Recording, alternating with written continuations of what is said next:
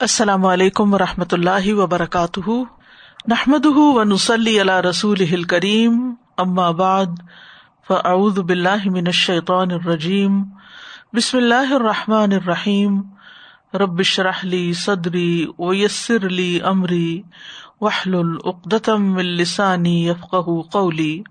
صورت الفتح، آیت 11 سے تفسیر۔ سيقول لك المخلفون الأعراب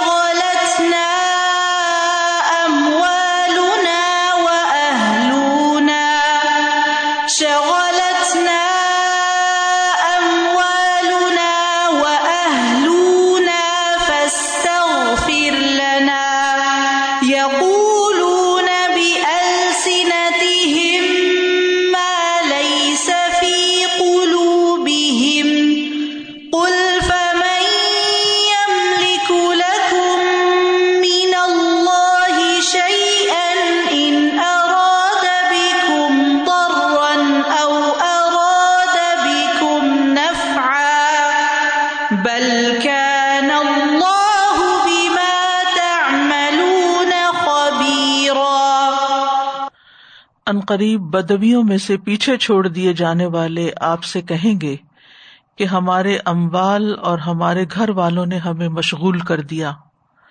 سو آپ ہمارے لیے بخش کی دعا کریں۔ وہ اپنی زبانوں سے کہتے ہیں جو ان کے دلوں میں نہیں ہے۔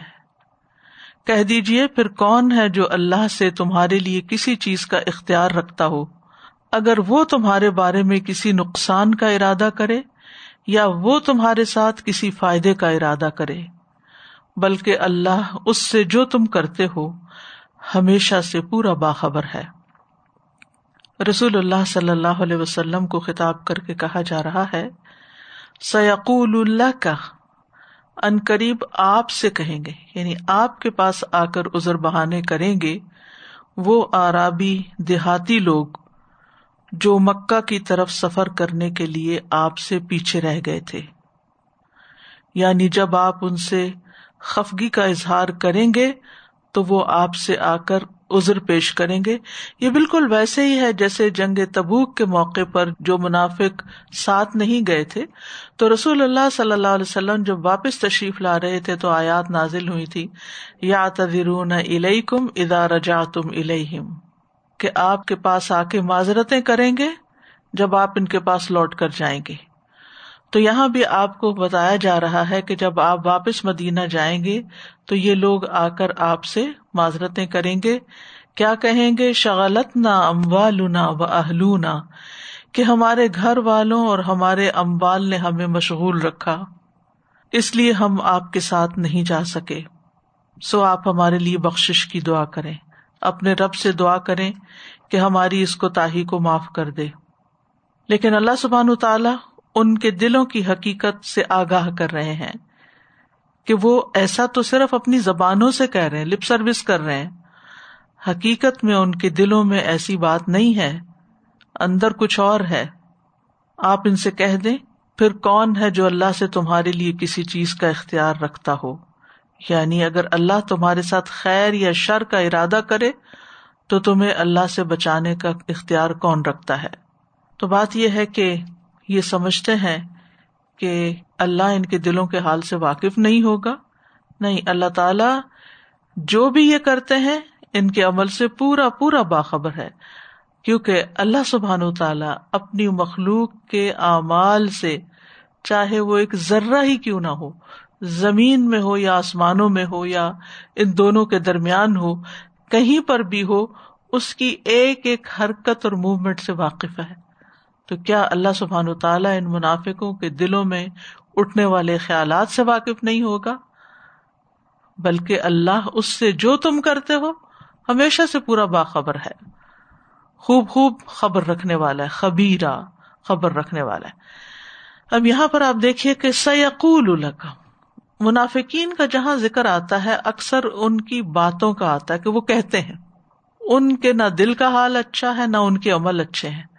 صرف وہ باتوں سے خوش کرتے ہیں، باتیں بہت کرتے ہیں۔ قرآن مجید میں سب سے پہلی بار سورت البقرہ میں جہاں منافقین کا ذکر کیا گیا، وہاں پر بھی کیا آتا ہے؟ و من الناس من یقول آمنا باللہ و بالیوم الاخر وما ہم بمؤمنین۔ وہاں بھی اللہ سبحانہ تعالیٰ نے حقیقت کھول کے بیان کر دی کہ یہ کہتے تو ہیں کہ ہم اللہ اور آخرت پر ایمان لائے، حالانکہ یہ مومن نہیں ہے۔ اللہ تعالیٰ ان کی باتوں کو تسلیم نہیں کرتے۔ تو سیقول اللہ کا آپ کے پاس آ کر یہ کہیں گے، باتیں بنائیں گے، بہانے کریں گے، کون المخلف یہاں لفظ مخلف جو ہے، یہ قابل ذکر ہے۔ مخلف مفول ہے یعنی وہ جو پیچھے چھوڑ دیے گئے یعنی وہ خود نہیں رکے، بلکہ انہیں چھوڑ دیا گیا پیچھے ہی، ساتھ نہیں جانے دیا گیا۔ وہ ایک غیبی قوت تھی یعنی اللہ کی طرف سے ان کو توفیق نہیں تھی۔ انسان کس چیز کو پیچھے چھوڑ دیتا؟ مثلاً اگر آپ کو ایمرجنسی میں گھر چھوڑنا پڑے، تو آپ کیا اٹھائیں گے؟ جو سب سے قیمتی چیز ہوگی، وہ اٹھا کے نکل بھاگیں گے۔ اور پیچھے کیا چھوڑ دیں گے؟ جو کچرا ہوگا، جس کی ضرورت نہیں ہوگی۔ اسی طرح جب آپ گھر موو کرتے ہیں، تو اس وقت بھی آپ جو ضروری سامان ہوتا ہے، اٹھا لیتے ہیں، باقی اٹھا کے باہر رکھ دیتے ہیں۔ کیونکہ مخلف، وہ جو سامان ہے نا بےکار قسم کا پیچھے چھوڑا ہوا اس کو مخلف کہتے ہیں۔ جیسے سفر میں جاتے ہوئے لوگ وہ جو بےکار چیزیں ہوتی تھی سامان اٹھایا نہیں جاتا تو وہ پیچھے چھوڑ دیتے تھے، پھینک دیتے تھے۔ تو وہی ٹرم ان کے لیے یوز کی گئی کہ یہ بےکار لوگ ہیں، ان کا ساتھ جانا ہی بےکار ہے۔ ان کے جانے سے معاملات اور خراب ہوتے ہیں۔ جیسے قصب تبوک کے موقع پر بھی فرمایا کہ اگر یہ ساتھ ہوتے تو اور فساد کرتے۔ تو بہتر ہے یہ پیچھے ہی رہے تو یہ جو مخلف جو پیچھے چھوڑ دیے گئے اچھا ہوا ساتھ نہیں گئے، وہ اس قابل نہیں تھے کہ ساتھ جاتے۔ اور یہ آرابیوں میں سے تھے، من العرابی، عرابیوں میں سے صحرا نشین بادیا نشین۔ اور یہ جو آرابی کا لفظ ہے، یہ مفرد ہے، اس کی مونس آرابیہ ہوتی ہے، عربی نہیں ہے۔ تو اشارہ ہے کچھ قبائل کی طرف، غفار، مزینہ جوہینا اشجا اسلم اور دیل کے قبائل کی طرف۔ رسول اللہ صلی اللہ علیہ وسلم نے ان کو بھی دعوت دی تھی کہ وہ آپ کے ساتھ عمرے پر چلیں، مکہ کی طرف نکلیں، آپ کی مدد کریں اور مسلمانوں کی تعداد بڑھے۔ کیونکہ جب بہت بڑا جم غفیر مسلمانوں کا مکہ کی طرف جائے گا تو قریش مزاحمت نہیں کریں گے۔ وہ سمجھ جائیں گے کہ اب ہم ان کا مقابلہ نہیں کر سکتے اور یہ عمرے کے لیے آئے ہیں۔ اور پھر یہ کہ مختلف قبائل سب جب ساتھ ہوں گے تو وہ بھی مکہ والوں کو مطمئن کر دیں گے کہ نبی صلی اللہ علیہ وسلم کس ارادے سے آئے۔ تو اس میں کئی مسئلہ تھی کہ زیادہ سے زیادہ لوگ آپ کے ساتھ چلتے، لیکن ان کو توفیق نہیں ہوئی۔ یہ اس نیک عمل سے پیچھے رہ گئے۔ تو یاد رکھیے، نیک عمل سے پیچھے رہ جانا اللہ کے ناراض ہونے کی وجہ سے ہوتا ہے۔ اللہ تعالی ناراض ہو کر انسان سے عمل کی توفیق چھین لیتا ہے۔ تو یہاں پر اگرچہ یہ لوگ خود جان بوجھ کے پیچھے رہے تھے، لیکن ان کے لیے لفظ مخلف استعمال ہوا، ورنہ متخلف ہونا چاہیے تھا پیچھے رہنے والے۔ لیکن مخلف استعمال کیا گیا کہ اللہ نے ان کو توفیق نہیں دی، ان سے ناراضگی کی علامت ہے۔ کیونکہ جب اللہ تعالیٰ کسی سے راضی ہوتا ہے تو اللہ تعالیٰ اس کے اوپر نیکی کے راستے کھول دیتا ہے۔ اس کو مزید نیکیوں کی توفیق عطا فرماتا ہے اور وہ نیکیوں میں آگے سے آگے بڑھتا چلا جاتا ہے۔ یہ بندے پر اللہ کی رضا کی علامت ہوتی ہے۔ اور اگر نیکیوں کے مواقع اور اپرچونیٹیز انسان سے کھوئے جاتے ہیں، تو اس کا مطلب یہ ہے کہ اللہ تعالیٰ اس سے ناراض ہے۔ اور پھر یہ کہ جب آپ واپس آئیں گے تو آ کے آپ کو کہیں گے شغلت نہ امبالنا و اہلونا شغلت نہ مشغول کر دیا تھا ہمیں۔ اموالنا ہمارے مالوں نے و اہلونا اور ہمارے اہل و عیال نے۔ مال اور اہل و عیال کس کے پاس نہیں ہوتا؟ کیا مخلص مومن جو تھے، جو نبی صلی اللہ علیہ وسلم کے ساتھ نکلے تھے، جو اپنے گھر بار چھوڑ کر گئے تھے، کیا ان کا مال نہیں تھا یا اہل نہیں تھے؟ کیا ان کے کام کاروبار نہیں تھے یا وہ بےکار نکمے لوگ تھے کہ جن کے پاس کچھ کرنے کو نہیں تھا تو وہ جب کہیں بھی چلنا ہوتا تو چل دیتے؟ نہیں، ان کے بھی مال تھے، ان کے بھی گھر بار تھے، ان کی بھی ضروریات تھی لیکن انہوں نے رسول اللہ صلی اللہ علیہ وسلم کی رفاقت کو ترجیح دی۔ کس پر؟ اپنے مال پر، اپنے گھر پر۔ لیکن انہوں نے کس کو ترجیح دی؟ اپنے مال اور گھر کو رسول اللہ صلی اللہ علیہ وسلم کی رفاقت پر، عمرے پر۔ تو یہاں اللہ تعالیٰ اطلاع دے رہے ہیں کہ جب آپ ہدیبیہ سے واپس لوٹیں گے، تو یہ آپ سے کس قسم کی باتیں کریں گے؟ سبحان اللہ اللہ تعالیٰ کو پہلے سے ہی پتا تھا اور پہلے سے ہی بتا دیا کہ اب یہ یہ کہنے والے۔ اس سے کیا بات ظاہر ہوتی ہے کہ نبی صلی اللہ علیہ وسلم کو تو غیب کی خبر نہیں تھی، اللہ سبحان تعالیٰ کی طرف سے بذریعہ وہی بتا دیا جاتا تھا کہ اب کیا ہونے والا ہے۔ اور پھر یہ کیا کہیں گے؟ فستغفر لنا۔ آپ ہمارے لیے بخش کی دعا کریں۔ یعنی منافق اپنے پیچھے رہ جانے کو یعنی کہ تسلیم تو نہیں کر رہے تھے کہ انہوں نے کوئی غلط کام کیا ہے، لیکن بس زبانی زبانی وہ نبی صلی اللہ علیہ وسلم کو راضی کرنے کے لیے یہ کہہ رہے تھے کہ آپ ہمارے لیے استغفار کریں۔ آپ ہمیں معاف کر دیں۔ بات یہ ہے کہ جس انسان کے اندر گلٹ ہوتی ہے یا جس انسان کے اندر چور چھپا ہوا ہوتا ہے، وہی جھوٹی قسمیں زیادہ کھاتا ہے، وہی معذرتیں بہت پیش کرتا ہے، وہی بہانے بہت بناتا ہے، وہی بہت سے ایسے قصے گھڑ لیتا ہے۔ کیونکہ جس شخص کے دل کے اندر ایک سکینت ہوتی ہے، ایک سچائی ہوتی ہے اس کے اندر اطمینان ہوتا ہے، اس کو ایسے ازر بہانے کرنے کی اور ایسی باتیں بنانے کی ضرورت ہی نہیں رہتی۔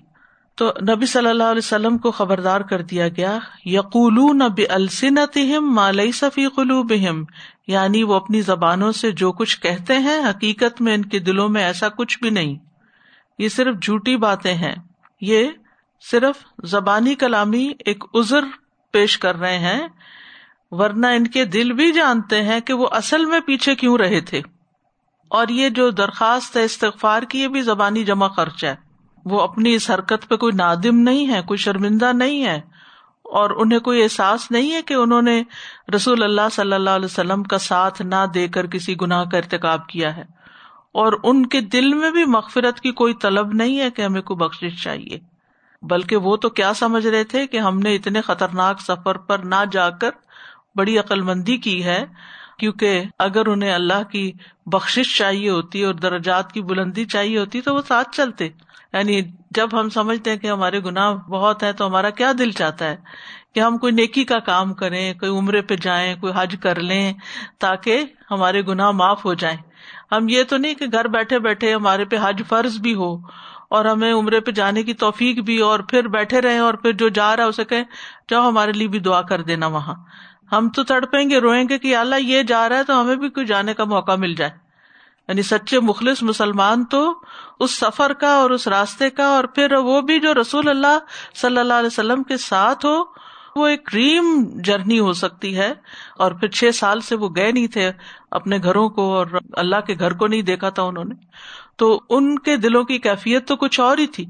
انہوں نے تو اس موقع کو ایک بہت بڑی خوش قسمتی کا سبب جانا اور ساتھ چل پڑے اور منافقین بہانے بناتے ہی رہ گئے اور اپنے دل میں انہوں نے یہ رکھا کہ ان کے ساتھ نہیں جانا کیونکہ یہ سفر جو ہے، یہ خطرے سے خالی نہیں۔ کیونکہ ظاہر ہے کہ مشرقین مکہ جو تھے، وہ مسلمانوں کے دشمن تھے اور وہ کسی طور پر بھی مسلمانوں کو واپس مکہ نہیں آنے دینا چاہتے تھے۔ تو پھر بات کیا تھی؟ اصل بات یہ ہے کہ ان کے ساتھ نہ جانے کی اصل وجہ ایمان کی کمزوری تھی یا ایمان کا نہ ہونا، کیونکہ جب انسان کے اندر ایمان کی کمزوری ہوتی ہے تو دل بیمار ہوتے ہیں۔ دل کی صحت کے لیے ایمان کا زیادہ ہونا ضروری ہے۔ یہ بالکل ایسے جیسے ہمارے جسم میں جب کچھ منرلس کی کمی ہو جاتی ہے، کچھ کیمیکلس امبیلنس ہو جاتے ہیں، تو ہم بیمار پڑ جاتے ہیں۔ تو یہاں بھی یہی مسئلہ ہے کہ ان کے دلوں کے اندر ایمان نہیں ہے، جس کی وجہ سے یہ ساتھ نہیں چلے۔ اور محض بناوٹی باتیں کر رہے ہیں اور زبانی کلامی باتیں کر رہے ہیں۔ اور ان کو اس بات کی بھی کوئی پرواہ نہیں تھی کہ آپ صلی اللہ علیہ وسلم ان کے لیے استغفار کرتے ہیں یا نہیں کرتے۔ وہ تو صرف ایک بات تھی جو انہوں نے کہنی تھی۔ تو اللہ تعالیٰ فرماتے ہیں کل فمئی املک الکم من اللہ شعی تمہارے لیے اللہ سے کون کسی چیز کا مالک ہو سکتا ہے؟ یعنی ان کی دونوں باتوں کا یہ جواب دیا۔ اللہ تعالیٰ فرماتے ہیں کہ جو اپنے کہنے کے مطابق اپنے مال اور اہل و عیال کی دیکھ بھال اور حفاظت کی وجہ سے ساتھ نہیں گئے تھے، تو ان سے کہو کہ اگر اللہ تعالیٰ ان کے ہوتے ہوئے بھی گھروں کے اندر ہوتے ہوئے ان کے مال اسباب تباہ کرنا چاہے یا ان کے بال بچوں کو فوت کرنا چاہے تو بھلا کون بچا سکتا ہے؟ یعنی تم تھوڑے نگران ہو یا نگہبان ہو اپنے گھروں کے کہ تم ہوگے تو دنیا کا نظام چلے گا اور تم ہوگے تو تمہارے بال بچے محفوظ رہیں گے اور تم ہوگے تو تمہارے کاروبار چلیں گے۔ ایک مومن کا یہ احساس ہوتا ہے کہ اصل نفع نقصان کا مالک اللہ ہے اور اللہ کے راستے میں نکلنے سے انسان کا نہ مال کم ہوتا ہے اور نہ گھر والوں کو کوئی نقصان ہوتا ہے، بلکہ جو اللہ کے راستے میں نکلتا ہے، اس کے گھر بار کا ضامن اللہ ہوتا ہے۔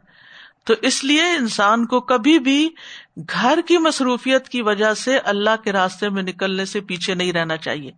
یہ منافقین کا طرز عمل تھا کہ جو گھر کے بہانے بناتے تھے۔ آج آپ دیکھیں کہ مسلمانوں کی ایک اکثریت ایسی ہے کہ جن کو اگر کسی نیکی کے کام میں شریک ہونے کے لیے کہا جائے تو وہ عموماً کیا کہتے ہیں کہ ہمارے گھر کے کام ہی نہیں ختم ہوتے تو اس لیے ہمارے پاس وقت نہیں ہے نکلنے کا، کچھ سیکھنے کا، کچھ سکھانے کا، کوئی اللہ کے راستے میں دعوت دینے کا، کوئی دین کی نصرت کرنے کا، دین کی مدد کرنے کا۔ ہم بہت مصروف ہیں، بہت بزی ہیں، بہت کام ہے حالانکہ جنہوں نے کام کرنے ہوتے، جو لوگ کر رہے ہوتے ہیں، کیا ان کے کام نہیں ہوتے؟ ان کے بھی کام ہوتے ہیں، لیکن اللہ ان کے کام کرتا ہے۔ تو اسی طرح ان لوگوں کو بھی احساس ہونا چاہیے کہ اگر تم رسول اللہ صلی اللہ علیہ وسلم کے ساتھ چلے جاتے تو تمہارا کوئی نقصان نہیں ہوتا۔ اور اگر تم پیچھے رہ کے اپنے گھروں کی حفاظت کر رہے ہو تو تمہارے گھروں میں ہوتے ہوئے بھی تمہارے گھروں کے نقصان ہو سکتے تھے۔ سبق اس سے کیا ملتا ہے کہ نفع اور نقصان کا اصل مالک اللہ ہے۔ اور جب اللہ ہی مالک ہے تو پھر اللہ ہی سے ڈرنا چاہیے۔ پھر بندوں سے نہیں ڈرنا چاہیے۔ پھر کسی اور سے نہیں ڈرنا چاہیے۔ کل فمئی املک الکم من اللہ شعی ان اراد بکم درن او اراد بکم نفا آپ ان سے کہہ دیجیے کہ کوئی بھی اختیار نہیں رکھتا۔ اللہ سے ڈرو، منافقت سے توبہ کر لو۔ موت سے ڈرتے ہوئے جہاد کو ترک نہ کرو، کیونکہ اللہ تعالیٰ تمہیں اگر موت دینا چاہے گا تو وہ جنگ کے میدان میں نہیں، گھر میں بھی دے دے گا۔ بلکہ اللہ اس سے جو تم کرتے ہو، ہمیشہ سے پورا باخبر ہے۔ لیکن بات یہ ہے کہ بل زنن تم اللہ قلب رسول ابدا۔ بلکہ انہوں نے تو کہا تھا کہ اب یہ جا رہے ہیں تو ان میں سے واپس کوئی بھی نہیں آئے گا۔ ان کو تو وہیں ہڑپ کر لیا جائے گا کیونکہ تھوڑی سی تعداد میں ہے اور پھر وہ یہ خود نہتے بغیر اسلحے کے جا رہے ہیں مکہ میں، تو ان کو کون چھوڑے گا؟ اور پھر یہ چیز جو تھی یہ تمہارے دلوں میں بڑی خوبصورت ہو گئی۔ اور یہاں پر آپ دیکھیے کہ لفظ آیا وہ زئی نہ فی کلوبکم تمہارے دلوں میں یہ بات مزین کر دی گئی، تمہارے دلوں کو یہ بات بڑی بھلی لگی۔ زینا مجھول ہے۔ تو زینا جو ہے، زینت بخشا گیا۔ اس کا کیا مطلب ہے کہ بخشنے والا کوئی اور ہے؟ تو اس کے بارے میں دو آرا پائی جاتی ہیں۔ یعنی کس نے مزین کیا؟ ایک کہا جاتا ہے کہ شیطان نے۔ اور دوسرا یہ کہ اللہ سبحان تعالیٰ نے اللہ سبحان تعالیٰ کے عزن سے ہی یہ خیال شیطان نے ان کے دلوں میں ڈالا تھا کہ چلو اچھا ہے، اب ہمیں آسانی ہو جائے گی جب اہل ایمان اور رسول صلی اللہ علیہ وسلم واپس نہیں آئیں گے۔ یہ سوچ ہی ان کو بڑی اچھی لگی، یہ خیال ہی ان کو بڑا اچھا لگا۔ اس پر بڑے خوش ہو گئے۔ اللہ تعالیٰ کیا فرماتے ہیں؟ وہ زنن تم زن سو اور تم نے برے برے گمان کیے۔ یعنی تم نے اللہ سبحان تعالیٰ کے بارے میں برے گمان کیے کہ اللہ اپنے رسول کی مدد نہیں کرے گا اور دشمن ان کو وہاں پکڑ لیں گے نوزب اللہ اور اللہ تعالیٰ اہل ایمان کی مدد نہیں کرے گا اور اہل ایمان کا وہاں خاتمہ ہو جائے گا۔ یہ ہے ضن سو وکن تم قوم بورا۔ اور تم ہی ہلاک ہونے والے ہو یعنی تمہارا انجام برا ہونے والا ہے۔ بورا کا لفظ جو ہے، یہ بڑا جامع سا لفظ ہے۔ اس کا مطلب ہے کہ تم بگڑے ہوئے لوگ ہو یعنی ایک معنی یہ بھی ہوتا ہے، اور ایک معنی یہ کہ تم ہلاک ہونے والے لوگ ہو، اور یہ اصل میں بور جمع ہے بائر کی۔ اور بائر کا ایک معنی ہوتا ہے فاسد، بگڑا ہوا آدمی جو کسی بھلے کام کے لائق نہ ہو، جس کی نیت میں فساد ہو۔ اور دوسرا ہوتا ہے ہالک، تباہی کے رستے پہ جانے والا یعنی جو تباہ ہو برباد ہو جائے گا۔ اچھا اردو میں بھی آپ دیکھیں یا پنجابی میں آپ دیکھیں تو بور کس کو کہتے ہیں؟ ایک برا ہوتا ہے جو لکڑی کا کچرا ہوتا ہے نا، بالکل وہ باریک یعنی بےکار سی چیز، بہت ہلکی سی چیز، ایسے وہ پونک سے اڑائے تو اڑ جاتا ہے۔ اسی طرح وہ آموں کے درختوں پہ بور لگتا ہے، تو وہ بھی ایک آندھی چلتی ہے تو اڑ جاتے یعنی تم کسی قابل نہیں ہو یعنی تمہاری کوئی اسٹینڈنگ نہیں ہے۔ بور کے لڈو بھی کہتے ہیں یعنی کہ بےکار چیز۔ یعنی پچھلی آیت سے تو یہ سمجھ میں آتا ہے کہ انسان کو دنیا کی محبت کی وجہ سے دین کے کاموں میں پیچھے نہیں رہنا چاہیے۔ یہ بہت اسٹرانگ میسج ہے اس آیت میں۔ یعنی کبھی بھی ہماری دنیا دین کے راستے میں آڑے نہ آئے۔ چاہے وہ ذاتی عبادت ہو، نماز روزہ ہو، یا پھر وہ دین کی دعوت اور نصرت کا کام ہو، یا دین کے سیکھنے سکھانے کا کام ہو۔ دنیا آڑے نہیں آنی چاہیے۔ دنیا کے کام اتنے نہ بڑھا لو، دنیا کی محبت اتنی نہ بڑھا لو، بال بچوں کی محبت اتنی نہ بڑھا لو کہ وہ تمہیں اللہ کے راستے سے روکے وہ آتا نا سورت المنافقون میں ہم نے پڑھا تھا، یا الذین آمن لا تلحکم اموالکم ولا اولادکم ان ذکر اللہ، کہ تمہیں اللہ کے ذکر سے یہ نہ روکے نماز قائم کرنے سے یہ نہ روکے دین کی طرف جانے سے یہ حائل نہ ہو اس کا یہ مطلب نہیں ہے کہ ان کے حقوق ہم نہ ادا کریں۔ ان کے حقوق ہیں لیکن اللہ اور اس کے رسول کے حق سے بڑھ کر نہیں ہے۔ اور پھر یہ ہے کہ ہمیں کبھی اپنے آپ کو انڈسپینسیبل نہیں سمجھنا چاہیے کہ ہم ہوں گے تو دنیا کا کام کاروبار چلے گا۔ ہم ہوں گے تو ہمارے گھر کو فائدہ ہوگا اور اگر ہم نہیں ہوں گے تو ہمارے گھروں کو نقصان ہو جائے گا۔ اصل نفع نقصان کا مالک جو ہے وہ اللہ ہے۔ اگر اللہ کسی کے ساتھ برائی کا ارادہ کر لے تو کوئی بچ نہیں سکتا۔ اور اگر اللہ تعالیٰ کسی کے ساتھ رحمت کا ارادہ کر لے، تو کوئی اس کے فضل کو روکنے والا نہیں۔ سورت یونس میں آتا ہے وہ ایم سس کا اللہ بدر فلاں کاشف اللہ اللہ و یورید کا بخیر فلا دل فضل ہی اگر اللہ تجھے کوئی تکلیف پہنچائے، تو اس کے سوا اسے کوئی دور کرنے والا نہیں۔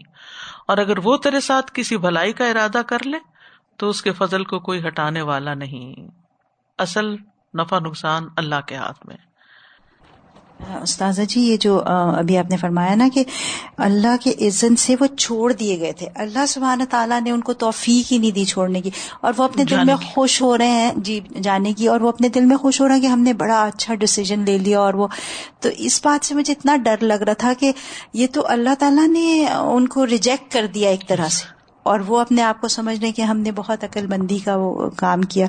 اور دوسرے استاذہ جی جیسے آپ نے فرمایا نا کہ چھٹے سال میں ہوئی، ہجرت کے چھٹے سال میں، تو چھ سال سے وہ لوگ نہیں گئے تھے عمرہ کے لیے اور وہ گھر تھا اللہ سبحانہ تعالیٰ کا، ان کے اتنی ایکسس میں تھا کہ دن میں چاہے چار مرتبہ جا کے وہ تو آف کرتے یا پانچ مرتبہ کرتے اور کہاں یہ کہ پھر چھ سال تک نہیں گئے۔ تو میں اس سے ریلیٹ کری تھی کہ اب یہ ایک پہلا سال تھا کہ ہم پہ پابندی تھی۔ تو ہم کتنے ڈس ہارٹن اور کتنے تکلیف میں اور کتنے اس میں اور کہاں یہ کہ وہ بےچارے چھ سال تک اور پھر ساتھ میں اللہ سے دعا بھی کر رہی تھی کہ اللہ سبحانہ تعالیٰ اگلے سال سب کچھ ٹھیک ہو جائے ہمیں چھ سال انتظار نہ کرنا پڑے۔ تو ان کی کیفیت کا اندازہ ہو رہا تھا اس بات سے بھی۔ دیکھیں کہ جب ہم اللہ سبحان تعالیٰ کو امپورٹینس دیں گے اللہ کے دین کو امپورٹینس دیں گے اپنی ذات پر اپنے گھر پر اپنے مال پر اپنی ہر چیز پر تو پھر اللہ سبحان تعالیٰ بھی آگے رکھے گا نا؟ بالکل۔ وہ بھی پھر چنے گا۔ یہ بہت بڑی حقیقت ہے۔ یعنی وہ ویسے تو کہہ رہے تھے استغفار ہے، لیکن اصل بات یہ ہے کہ وہ ان کے اندر کچھ اور تھا۔ ابھی میں اس آیت کو دوبارہ لوں گی انشاءاللہ۔ جی۔ میں ریلیٹ کر رہی تھی اپنے آپ کو۔ جب پہلی دفعہ کسی نے مجھے الہدا کا بتایا تھا، تو میں نے جاب نئی نئی جوائن کی تھی۔ تو سیٹرڈے سنڈے کو میں سارے کام کیا کرتی تھی۔ تو میں نے کہا کہ نہیں، جا ہی نہیں سکتی، کس طرح سے جاؤں گی؟ اور کچھ عرصے نہیں آئی۔ پھر الحمد للہ جب آنا شروع کیا تو پھر اللہ کا شکر ہے کہ وہ چھوٹا نہیں لیکن میں اس کے بعد اتنی چیزیں جوائن کی کہ وہ جو چھوٹے چھوٹے چنکس آف ٹائم بیچ میں نکلتے رہتے ہیں ان کو یوٹیلائز کر کے الحمد للہ اللہ بہت کچھ کرا لیتا ہے۔ اور کام بھی ہوتے جاتے ہیں؟ کام بھی ہوتے جاتے ہیں اور زیادہ آرگنائز وے میں ہوتے جاتے ہیں۔ دوسرے میں وہ سوچی تھی کہ رسول صلی اللہ علیہ وسلم کے ساتھ عمرے کرنے کی جو اپرچونٹی تھی اس کا تو حال کیا ہوگا؟ ہمارے یہاں پر ونٹر عمرہ ہوتا ہے المغرب کے پانچ چھ انسٹرکٹر ساتھ جاتے ہیں تو لوگ جوک در جوک ان کے ساتھ جاتے ہیں کہ سفر کا لطف جو ہے وہ دوبالا ہو جائے گا کہ ایک تو عمرہ ہو گیا اور دوسرے ان کی کمپنی کمپنی ہو گئی۔ کمپنی جی السلام علیکم۔ میں نے بھی اس طرح اس سال عمرہ کی ٹکٹ بک کرائی تھی رمضان کے لیے اور وہ نہیں ہوا میرے بیٹے کے ساتھ تو مجھے اتنا افسوس ہوا۔ پورا مہینہ عبادت تو پوری کوشش کی مگر وہ جو لطف ہے نا وہ سب چلا گیا۔ تو آپ سوچ کے دیکھو کہ ہم نے تو پہلا سال ایسا ہوا مگر آپ صلی اللہ علیہ وسلم نے کتنا سال انتظار کیا۔ تو اس کے حساب سے تو ان کو کیا فیل ہوا ہوگا؟ تو الحمد للہ لیکن منافقین کا دل پھر بھی نہیں چاہا۔ کیونکہ ان کو یہ ڈر تھا کہ وہاں جائیں گے تو کہیں مارے نہ جائیں۔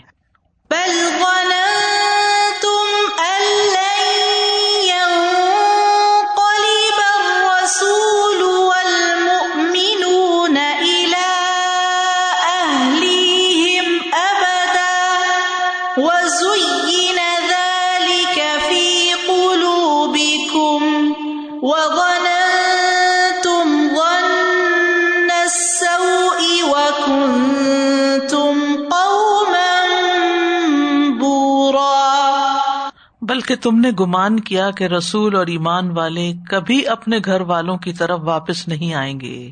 یہ وجہ تھی کہ تم عمرے پہ نہیں گئے۔ اور یہ بات تمہارے دلوں میں خوشنما بنا دی گئی۔ اور تم نے گمان کیا برا گمان۔ اور تم ہلاک ہونے والے لوگ تھے۔ یعنی حقیقت حال وہ نہیں ہے جو تم دعوی کر رہے ہو کہ ہمارے گھر اور بچے ہیں، اس وجہ سے نہیں جا سکے۔ اور اہل و عیال اور اموال کے ساتھ مصروف تھے اس لیے۔ بلکہ تم نے کیا سمجھا تھا کہ رسول صلی اللہ علیہ وسلم اور آپ کے ساتھ ہی ہلاک ہو جائیں گے اور وہ تمہاری طرف کبھی لوٹ کر نہیں آئیں گے۔ اور شیطان نے یہ بات تمہارے دلوں میں بڑی خوبصورت بنا تو خوش ہو گئے۔ مزین ہو گئی کوئی چیز؟ یعنی اس سے تمہارے دل ایک دم جیسے کہتے نا کہ روشن ہو گئے کہ اوہ جیسے انسان کو کوئی ایسا انوکھا آئیڈیا آتا ہے تو ایک دم انسان کے اوپر دلی مراد بر آئی بالکل۔ ایمان والوں کے ساتھ اللہ سبحان و تعالیٰ کیا کرتا ہے؟ کہ وہ ایمان کو ان کے دلوں میں مزین کرتا ہے۔ لیکن نفاق والوں کے ساتھ پھر ان کے برے خیالات جو ہیں، وہ ان کے دلوں میں مزین کر دیے گئے۔ ان کی بدگمانی کیا تھی؟ بل زنن تم ضن سو کہ اللہ اپنے نبی محمد صلی اللہ علیہ وسلم اور آپ کے ساتھیوں کی دشمنوں کے خلاف کبھی مدد نہیں کرے گا۔ لیکن بات یہ کہ تم ہلاک ہونے والے لوگ ہو، تمہارے اندر کوئی خیر نہیں۔ تو اس میں یہ ہے کہ کچھ لوگ ایسے ہوتے ہیں کہ جن کے مقدر میں ہلاکت ہی ہوتی ہے۔ اگر وہ دنیا میں ہلاکت سے بچ جائیں، دنیا میں اللہ کے عذاب سے بچ بھی جائیں، دنیا میں چند دن موج منا بھی لیں، تو آخرت میں بچ کے نہیں جا سکتے۔ وہ عذاب تو بھگتنا ہی ہوگا۔ تو منافقت جو ہے نا، دل کا روگ ہے۔ اور اس میں پکا ہونے کی ایک بڑی وجہ دل کے اندر ہی اندر برے خیالات کا پنپتے رہنا ہے۔ کیونکہ ہوتا یہ ہے کہ جب ایک خیال ایک دفعہ آتا ہے اور انسان اس کو جھٹکتا نہیں، اس کو صاف نہیں کرتا، اس کی اصلاح نہیں کرتا، اور پھر بار بار وہی سوچتا ہے تو وہ اس کے اندر ایک پیٹرن بن جاتا ہے اور وہ اسی سرکل میں گھومتا رہتا ہے۔ تو برا گمان ان کے اندر پرورش پاتا رہا۔ اور اس پر وہ مطمئن رہے اور یہ بدگمانی ان کے دلوں کے اندر پکی ہو گئی۔ اور اس کی وجہ کیا تھی؟ ایک تو یہ کہ قومن برا تھے کہ ان کے اندر کوئی بھلائی نہیں تھی۔ ان میں اگر کوئی بھلائی ہوتی تو ان کے دلوں میں بدگمانی نہ ہوتی۔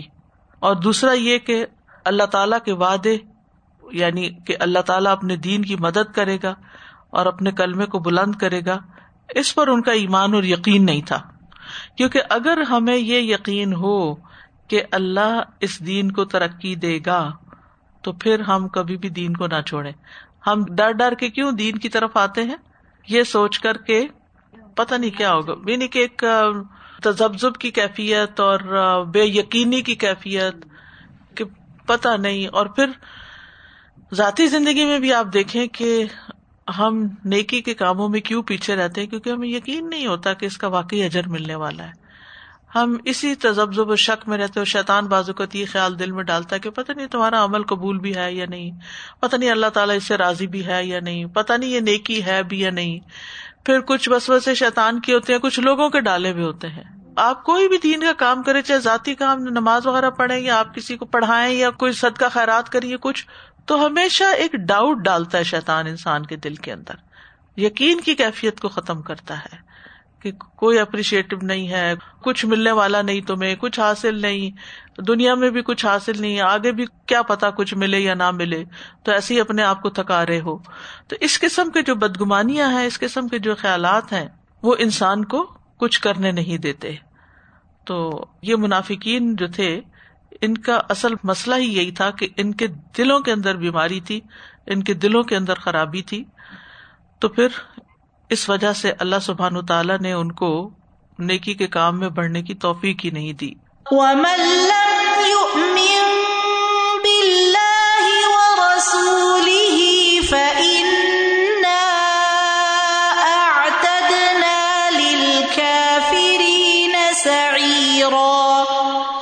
اور جو شخص اللہ اور اس کے رسول پر ایمان نہ لایا تو یقیناً ہم نے کافروں کے لیے بھڑکتی آگ تیار کر رکھی ہے۔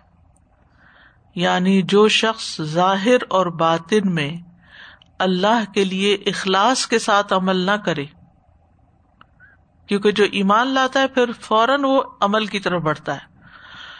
تو اللہ تعالیٰ اسے بھڑکتی آگ میں عذاب دے گا۔ خواہ وہ لوگوں کے سامنے اپنے اسلام کا اظہار کرتا رہے۔ اگر اس کا باطن کچھ اور ہو اور لوگوں کو کچھ اور ظاہر کرے، تو بھی اسے عذاب دیا جائے گا۔